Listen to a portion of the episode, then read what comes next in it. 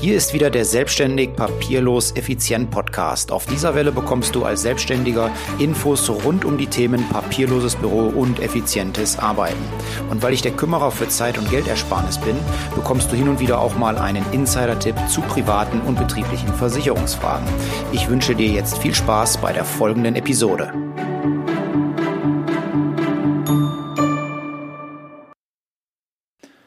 Hallo, in dieser Folge geht es wieder um das Thema Notfallplanung. Du bekommst heute eine komprimierte Zusammenfassung der Folgen eins bis drei, damit du nochmal einen wirklichen Überblick hast, warum dieses Thema für dich als Selbstständiger, warum das Thema Notfallplanung so wichtig ist. Notfallplanung ist Existenzschutz und damit deine Pflicht als Selbstständiger. Ich habe mir damals die Frage gestellt, nachdem ähm, das mit dem Michael Schumacher passiert ist, nachdem er da verunglückt ist auf der Skipiste, was, wenn dir das passieren würde? Was ist mit deiner Firma? Was ist mit deinen Mitarbeitern, wenn du auf einmal wegen eines Unfalles oder wegen einer Krankheit dauerhaft keine Entscheidungen mehr treffen kannst? Und dabei habe ich dann festgestellt, ähm, dass ich da gar nichts geregelt habe, und bei meinen Recherchen bin ich dann darauf gestoßen, dass das so gar nicht gut ist für, mein, für meine Firma, für meine Mitarbeiter und auch für meine Familie, wenn da nichts geregelt ist. Und deswegen bin ich dazu übergegangen, es zu regeln, und deswegen kann ich dir heute auch sagen, mit einer guten Notfallplanung schützt du die Existenz deiner Firma, deiner Familie und deiner Mitarbeiter. Denn wenn du nicht nichts geregelt hast, wird das Amtsgericht etwas für dich regeln. Ja, es gibt ja Leute, die glauben, äh, das macht dann der Ehepartner oder die Familie. Nein, macht es nicht. Das Amtsgericht entscheidet, wenn du nicht für dich selber sprechen kannst, wenn du keine eigenständigen Entscheidungen treffen kannst, dann entscheidet das Amtsgericht, wer diese Aufgabe für dich übernimmt. Und das sowohl im privaten als auch im betrieblichen Bereich.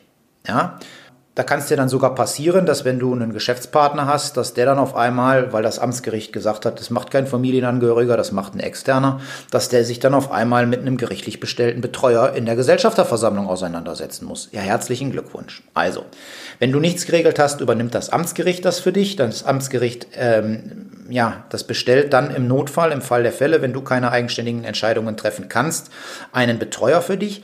Das kann ein Familienangehöriger sein, muss es aber nicht. Die Chancen liegen bei fünfzig fünfzig. Ja? fünfzig Prozent, dass es ein Familienangehöriger wird, fünfzig Prozent, dass es ein externer Betreuer wird. So, den musst du dann auch noch bezahlen, den externen Betreuer. Das geht dann noch von deinem Vermögen ab. Also von daher mein Aufruf an dich, wenn du das nicht möchtest, dass das Amtsgericht das für dich regelt, dann regelt das im Vorfeld selber.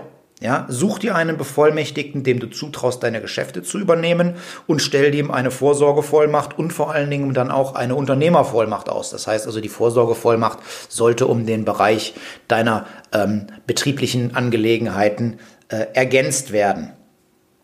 Wenn du sagst, das, was ich mache, das kann kein anderer, such dir trotzdem einen Bevollmächtigten. Irgendwen anders wird es schon geben, auch wenn das dein Bevollmächtigter nicht kann. Dann musst du dir eben im Rahmen deiner Notfallplanung darüber Gedanken machen, wo kriegt er vielleicht einen Interim-Manager her, der das übernehmen kann. Ja, der die fachlichen Sachen übernehmen kann. Aber such dir jemanden, dem du vertraust, dem du zutraust, dass er dich und deine Interessen vertritt.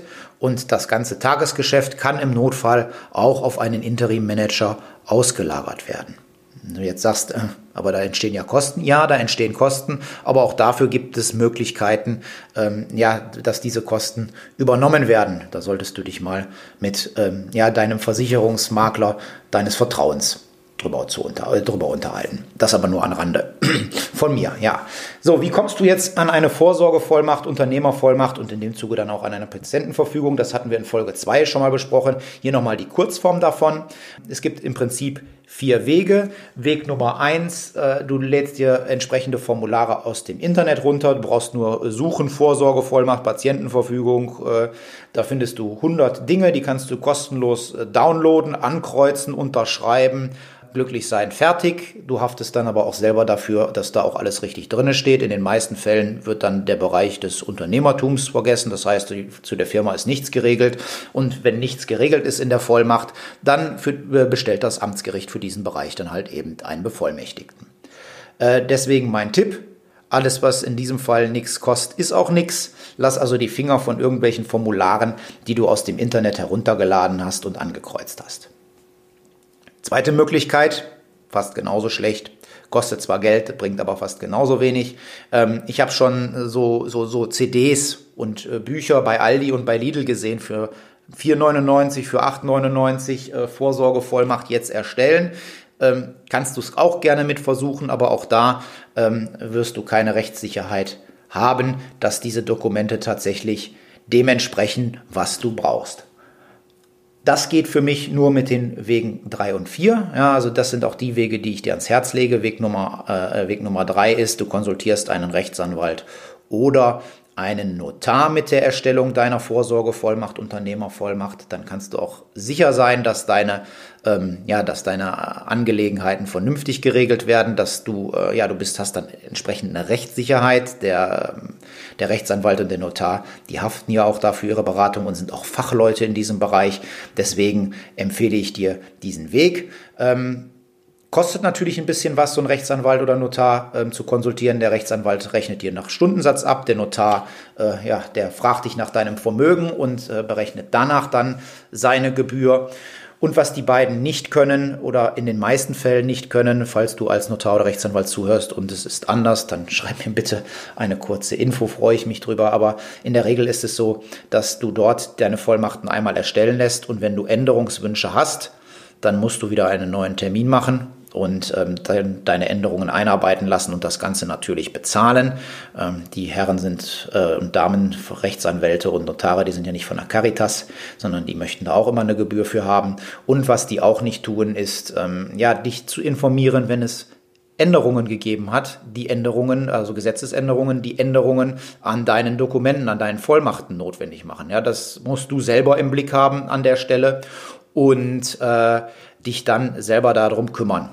Ist in den meisten Fällen ein bisschen schwierig. Nicht jeder liest äh, von uns die, die, juristische, die juristischen Informationen dazu und bekommt die. Von daher, Rechtssicherheit bekommst du mit solchen Dokumenten. Der weisheitsletzter Schluss oder mit solchen Dokumenten vom Rechtsanwalt und Notar bekommst du Rechtssicherheit, aber der weisheitsletzter Schluss sind sie noch nicht. Für mich ist der Weg Nummer vier der Königsweg. Du gehst über einen spezialisierten Servicedienstleister.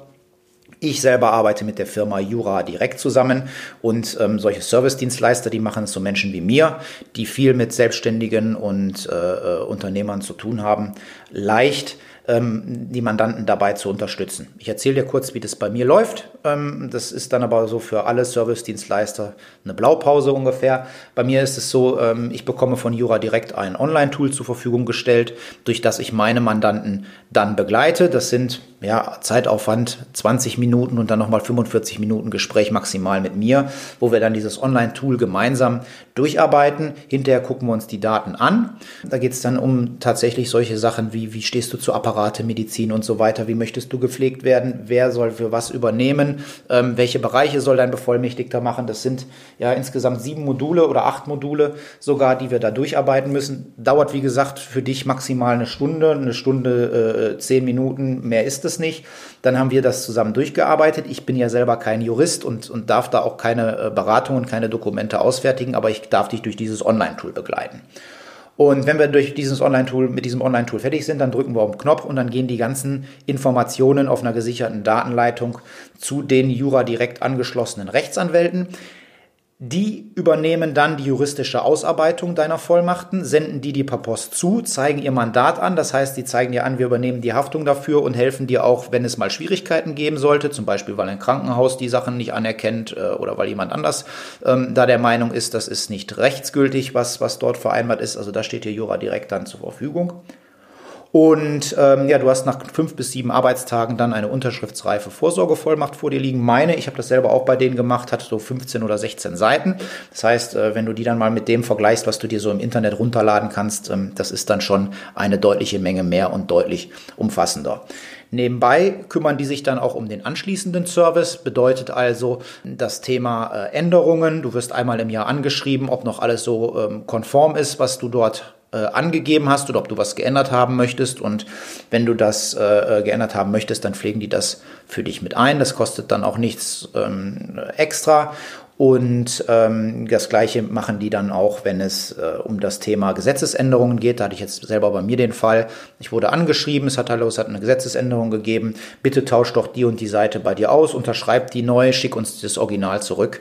Und ähm, dann bist du da sicher, dass du eine, ja, immer eine aktuelle Vorsorgevollmacht, Unternehmervollmacht hast. Obendrein verwahren die auch die Originalvollmachten für die, für dich, sodass im äh, Notfall dann auch kein großes Suchen ansteht, sondern man muss nur bei Juradirekt anrufen und denen Bescheid sagen, dass was passiert ist, äh, mit einem Nachweis zum Beispiel von einem Arzt, dass du nicht handlungsfähig bist. Da reicht ein einfaches Attest und dann schicken die dir, dir, dir als Bevollmächtigten die Dokumente zu, die du brauchst, um handlungsfähig zu sein.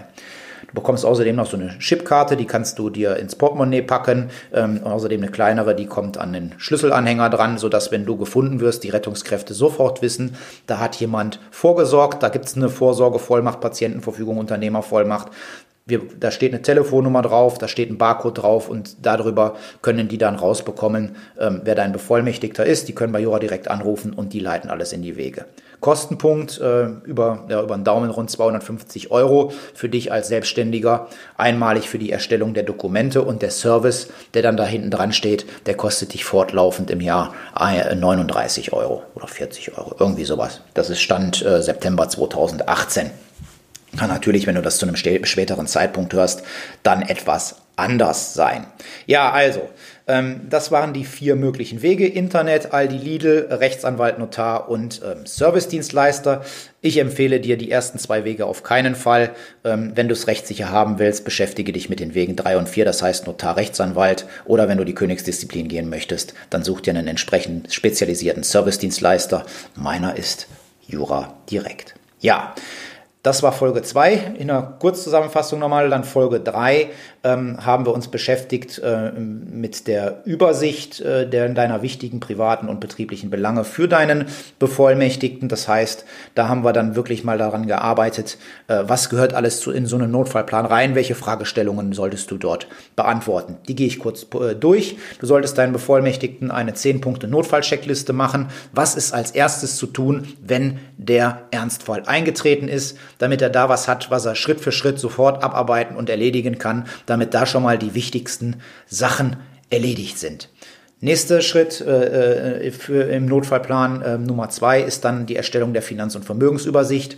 Drittens äh, beschäftige dich mit der Frage, wo sind die wichtigen oder wo sind deine wichtigen Geschäftsdaten und Verträge abgelegt. Viertens, ja, wer sind wichtige Kontaktpersonen? Notar, Steuerberater, Rechtsanwalt, äh, Industrie- und Handelskammer und so weiter und so fort. Da die Kontaktdaten auch aufschreiben und notieren, damit dein Bevollmächtigter Bescheid weiß. Genauso fünftens ähm, erstellst du ihm eine Übersicht über deine wichtigen Kunden und Lieferanten. Äh, auch da mit Kontaktdaten und vielleicht mit ein paar Hinweisen, ähm, ja, was das für Menschen sind, äh, was, was zu beachten ist. Schritt Nummer eins, zwei, drei, vier, fünf, sechs, jawohl, das ist das Schritt Nummer sechs, ist das Thema Mitarbeiterverzeichnis mit Tätigkeitsbeschreibung, damit dein Bevollmächtigter auch einen Überblick hat, wer alles in deiner Firma arbeitet und was er so tut. Äh, siebtens ist das Thema äh, Erb- und Nachfolgeregelung. Wann soll dein Bevollmächtigter ähm, dazu übergehen, deinen Betrieb zu veräußern oder ähm, ja, deinen Betrieb zu liquidieren, oder wie soll er verfahren, wenn dein Zustand sich nicht bessert, so wie zum Beispiel oder vermutlich bei Michael Schumacher, das dauert ja jetzt nun schon seit ein paar Jahren, er ist aus der Öffentlichkeit komplett verschwunden. Ich weiß nicht, wie es ihm geht, aber ich vermute mal ähm, nicht so gut. Das heißt, also, wenn du dauerhaft und langfristig ausfällst und keine Entscheidungen treffen sollst, was soll dann mit deiner Firma passieren? Schreib das auf, was da dein Wunsch ist. Das Gleiche, was ist dein Wunsch, wenn du verstirbst, was mit deiner Firma passieren soll? Gib deinem Bevollmächtigten Hinweise dazu, wenn du sagst, verkauf das Ding, wie berechnet man den Verkaufspreis, wer kann ihn beim Verkauf unterstützen, wo findet er möglicherweise ähm, Käufer und so weiter und so fort. Schritt Nummer acht äh, ist das Thema offene Aufgaben. Wo findet er deine anstehenden nächsten Aufgaben? Hast du eine To-Do-Liste? Hast du das auf einem Stück Papier? Hast du das äh, in deiner, in deinem Terminplaner, äh, in deinem Filofax? Ich weiß nicht, ob das heute noch jemand hat. Hast du da eine App für, eine To-Do-App? Sag's ihm, wo er es findet, wie er drankommt. Ja, damit er weiß, welche Aufgaben eigentlich als nächstes für dich angestanden haben. Da sind mit Sicherheit ein paar Dinge dabei, die keinen Aufschub gedulden und ähm, die erledigt werden müssen. Und im letzten Schritt dann das Thema Digitales. Heißt also, welche E-Mail-Konten hast du? welche ähm, Social-Media-Konten hast du, welche sonstigen digitalen Konto, Apple, Pay, äh, Apple, ja klar, iCloud, äh, PayPal, Amazon, ja, ähm, was, was gibt es da alles, wo, wo bist du, wo, wo hinterlässt du digitale Fußspuren, wo hast du digitale Accounts und wie kommt er an diese Konten ran, das heißt Zugangsdaten, wo findet er die Zugangsdaten? Welche Zugangsdaten hast du? Solltest du natürlich schützen, am besten irgendwie in einem Safe legen oder bei einer Bank hinterlegen, äh, dort im Safe, aber gib ihm die Chance, dass er drankommt. Ja, wenn man nicht an deine E-Mails drankommt, ähm, dann kann das ja auch für deine Firma äh, ja, schle- negative Konsequenzen haben, ist ja auch nicht so gut. So, diese Informationen ähm, solltest du deinem Bevollmächtigten an einem Ort zusammentragen und zusammensuchen, zum Beispiel in einem physischen Notfallordner, damit dein Bevollmächtigter dann einfach nur noch in den Schrank greifen muss, diesen Ordner rausholen muss und danach handeln kann. Du solltest ihm natürlich auch sagen, dass es diesen Ordner A gibt und B, wo er ihn findet. Ja, das ist ganz, ganz wichtig. Stopp, ich habe jetzt noch zwei Angebote für dich. Wenn du sagst, ja, das Thema Notfallplanung, das interessiert mich, da möchte ich noch mehr zu lesen. Ich habe einen Gratis-Leitfaden erstellt, den du dir herunterladen kannst zum Thema Notfallplanung. Ähm, den Download-Link packe ich dir hier in die Shownotes. Und zweitens, wenn du zu den Menschen gehörst, die jetzt dann doch lieber mal in die Umsetzung kommen, die sagen, ich habe jetzt genug zu dem Thema gehört, ich habe verstanden, warum das so wichtig ist, ich möchte es jetzt für mich und für meine Firma und für meine Familie umgesetzt haben. Ich habe schon einen physischen Notfallordner erstellt, den du kaufen kannst. Der enthält auch Anleitungen und Arbeitsblättern, sodass du ihn bei A anfängst durchzuarbeiten und wenn du bei Z angekommen bist, dann hast du einen fertigen Notfallplan und der Notfallordner ist auch befüllt, sodass dein Bevollmächtigter sich schnell und einfach in deine Belange einarbeiten kann. Auch dazu packe ich dir den Link in die Shownotes, damit du dir deinen eigenen Notfallplaner bzw. deinen Notfallordner mit Anleitung und Arbeitsblättern bestellen kannst. Das war's mit der Werbung und jetzt weiter in der normalen Folge. Ja, das war es an dieser Stelle von mir. Ich fasse nochmal kurz, ganz kurz zusammen. Notfallplanung ist Existenzschutz und deine Pflicht als Selbstständiger. Mit einer Notfallplanung schützt du die Existenz deiner Familie, deiner Mitarbeiter und deiner Firma. Wenn du nichts geregelt hast, dann regelt das Amtsgericht das für dich und wenn du das nicht möchtest, dass da ein Fremder ähm, für dich als äh, Betreuer handelt, dann such dir bitte einen Bevollmächtigten und erstell ihm entsprechende Dokumente, ja, entsprechende Vollmachten. Es gibt vier Wege, an eine Vollmacht zu kommen. Weg Nummer eins, Internet, kann ich dir nicht empfehlen. Weg Nummer zwei, äh, es gibt hin und wieder bei Lidl und Aldi solche Dinger, ähm, äh, solche C Ds, äh, womit man sich das erstellen kann, ich dir auch nicht empfehlen. Äh, ist auch nicht äh, rechtssicher aus meiner Sicht. Die rechtssicheren Wege sind die Wege drei und vier. Weg Nummer drei, du gehst zum Notar oder zu einem Rechtsanwalt und lässt das machen. Und Weg Nummer vier, das ist aus meiner Sicht die Königsdisziplin, weil eben der ganze Service hinten dran auch noch mit erledigt wird.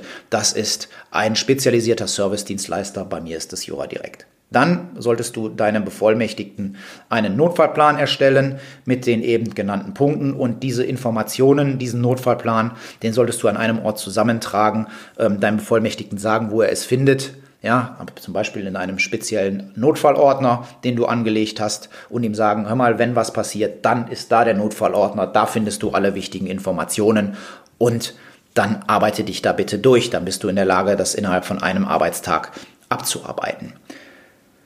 Du solltest natürlich diesen Notfallplan regelmäßig überarbeiten, kontrollieren, ob er noch der, äh, ob er noch korrekt ist.